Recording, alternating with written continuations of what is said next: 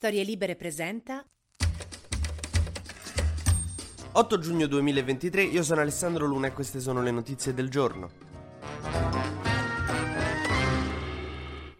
Allora, partiamo da Mattarella, che ieri era in Francia per visitare Macron. Ora, come voi forse saprete, l'Italia e la Francia in questo periodo non hanno dei rapporti ottimi, perché, insomma, Macron e Meloni si sono scazzati più volte. Però Mattarella che va da Macron, insomma, loro due invece se la intendono, quindi sembrano un po' te tuo padre, dopo che tua madre ha fatto una sfuriata perché la cucina è un casino e nessuno mette mai a posto, nessuno fa mai un cazzo in questa casa tranne me, se ne va sbattendo la porta e rimanete tu e tuo padre. Ecco, Mattarella e Macron ieri stavano un po' tipo così. Ecco, per dire la delicatezza della cosa, ieri non ci stava manco un incontro ufficiale, in realtà in teoria ufficialmente Mattarella è andato a Parigi per l'inaugurazione di una mostra sui napoletani a Parigi. Cioè si sono beccati lì per vedere una mostra. Prossima volta cinemino e kebab. Siete comunque i presidenti di due paesi del G7, non, non dei sedicenni, non è che dovete creare delle scuse per beccarvi. Ma studiamo insieme, poi capito, magari nasce qualcosa. Tranquilli, cioè lo potete chiamare vertice, non c'è bisogno di creare. Vabbè, e hanno rinnovato la stima e l'amicizia dei nostri paesi, che insomma ci litighiamo, ci prendiamo in giro su come cucina l'uno e come cucina l'altro, però alla fine in fondo in fondo ci vogliamo bene, dai, non so se avete mai avuto degli amici francesi Erasmus. Litighiamo sulla panna nella carbonara, però poi passa un americano che imbraccia un fucile semiautomatico bevendo Sprite a colazione dice no, forse abbiamo più in comune di quello che pensavamo. Vive la France! Ieri il governo ha dovuto gestire l'incontro con i sindaci e i presidenti di regione sull'alluvione in Emilia Romagna, che ancora insomma va gestito per carità. La popolazione romagnola è forte, si sta riprendendo, però magari se gli diamo una mano. Ecco, però si parla di alcune frizioni che ci sono state tra Meloni e Salvini. Perché davanti a questi sindaci, appunto, Salvini si è arrabbiato. A Meloni gli ha ridato l'iPad, che è un errore enorme a quell'età perché i giochi gli rovinano gli occhi, lo incoglioniscono un po'. Però, sai, se non sta buono. No, scherzo, il motivo per cui Salvini si è arrabbiato è che Meloni ha deciso di nominare Musumeci come coordinatore, insomma, diciamo, di tutta questa roba qui, senza consultare Salvini. Quindi, insomma, Salvini se l'è presa, ha fatto un po' l'offeso. Però, vabbè, come si dice a Roma, come se incazza si scazza. Salvini, nel frattempo, ha un'importante battaglia da portare avanti, che è quella contro i monopattini e le biciclette, perché vuole che dall'anno prossimo sia obbligatorio per chi usa il monopattino o la bicicletta avere il casco, l'assicurazione e le frecce. Ecco, mo, mm, io non so se sono d'accordo o contrario, però in effetti da guidatore di motorino e di macchina prima, quando ti sbucano in contromano senza un minimo riguardo per, insomma, per le macchine e i mezzi che ci stanno, insomma, non lo so, secondo me un pochino regolamentata andrebbe sta cosa. Mentre ieri Ellie Schlein, senza avvertire nessuno, ha cercato di uccidere il PD, cioè a vertice prima, praticamente ha nominato vice capogruppo del PD alla Camera Paolo Ciani. E quindi eh, c'è questo piccolo particolare che non è del PD, è di Demos, un movimento insomma che eh, faceva parte della coalizione del PD, ma soprattutto è uno contrarissimo all'invio di armi a Kiev, che a gennaio twittava tutto orgoglioso: Ho votato no al nuovo invio di armi in Ucraina, le armi non portano la pace, le armi uccidono, protraggono le guerre, portano morte e distruzione distruzione.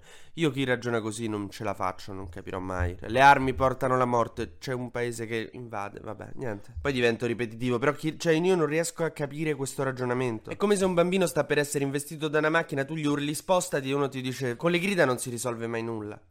Cioè, che cazzo ti devo dire? Ecco, quindi eh, questa cosa di nominare come vice capogruppo del PD alla Camera uno che è contrario alle armi in Ucraina, per una cosa che per me, cioè la guerra in Ucraina per me è un, forse la, la, più importante questione del nostro tempo. Cioè, non è che mette la cipolla nel guanciale e dici, vabbè, non siamo d'accordo, ma ce lo facciamo andare bene. Stiamo a parlare della guerra più importante che c'è in questo momento. Di una questione di democrazia, di diritti, in teoria anche di femminismo, anche se pare nessuno essersene accorto, però vabbè. Però, insomma, ultimamente il PD in mano a Ellie Schlein, un po' tipo se il tuo gatto si mangia per sbaglio il tocco di fumo che avevi lasciato sul tavolo. Un po' sei preoccupato, un po' vuoi vedere che cosa farà. Comunque, un sacco di gente giustamente ha protestato perché Ciani, vice capogruppo del PD, non si può sentire come cosa. È anche grave. E l'Isline si è difesa dicendo: Lo stesso Ciani ha chiarito che queste qua su Kiev sono affermazioni che ha fatto a nome del suo partito, Demos. E, e allora perché l'hai fatto vice capogruppo del PD? È come se mettiamo a capo dell'arcigay Salvini, poi lui dice che i gay vanno all'inferno e diciamo: No, ma quelle cose le ha detto come capo della Lega. Ah, beh, allora. Thank you. Tra l'altro tutta questa operazione Schlein l'ha fatta per togliere sto posto che adesso è di Ciani al figlio di De Luca, Piero De Luca che era appunto il vice capogruppo del PD alla Camera. Perché mo insomma De Luca e Schlein non si beccano e De Luca vuole fare il terzo mandato Lely Schlein vorrebbe invece candidare qualcuno di nuovo in Campania. E però cioè non lo so non sono molto belle queste operazioni politiche non danno manco tutto sto smalto all'operazione Schlein sul PD diciamo che in sto contesto le ha cannate tutte. Nel frattempo da Brescia arriva una notizia importante. Il Tribunale dei Ministri ha scagionato Conte e Speranza sull'inchiesta Covid, che era un'inchiesta folle, secondo cui sì, avrebbero dovuto gestire meglio la pandemia sugli inizi, se non che c'avevano un comitato tecnico scientifico che si guardava come ti guardi con i tuoi amici quando c'è un matto sull'autobus che non sai che di, sai che fa. Come andare a dire che il sindaco di Pompei avrebbe dovuto prevedere meglio l'eruzione, non era mai successo prima. Questa purtroppo è un'inchiesta che fa leva sul dolore dei familiari delle vittime, che quando hai perso qualcuno vorresti sempre che ti mandasse in galera 18 persone, non so come dire, per dare un senso al lutto. E quello è naturale. Queste procure che per insomma avere un po' di, di, di visibilità sfruttano questa cosa non, non, è una gran bella cosa, diciamo. Eh. Mario Draghi ieri è andato a ritirare un, un premio al MIT e ha detto tutte cose giuste, eh, perfetto su tutto, sull'Italia, sull'Ucraina, sulla Nato, cioè proprio, ti, ti ricordi com'era quando c'era uno che sapeva dire la cosa giusta sempre. È un po' come quando al liceo abbiamo rincontrato la professoressa di greco che c'era stata sostituita con quella che urlava e ci tirava i cancellini, no? Poi rivedi quella normale che dice "Ah, ammazza, ti ricordi com'era avere a che fare con una persona sana?" Thank you.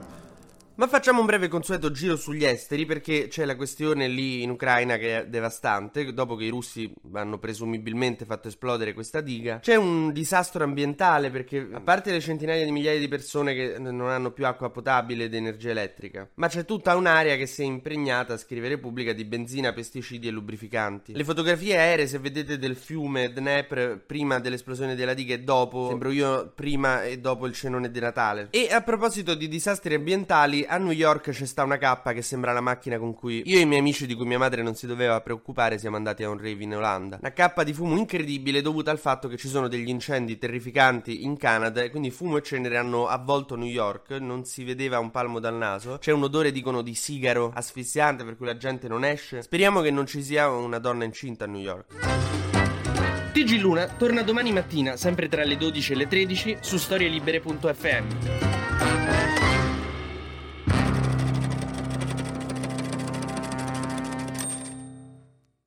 Una produzione storielibere.fm di Gianandrea Cerone e Rossana De Michele. Coordinamento editoriale Guido Guenci.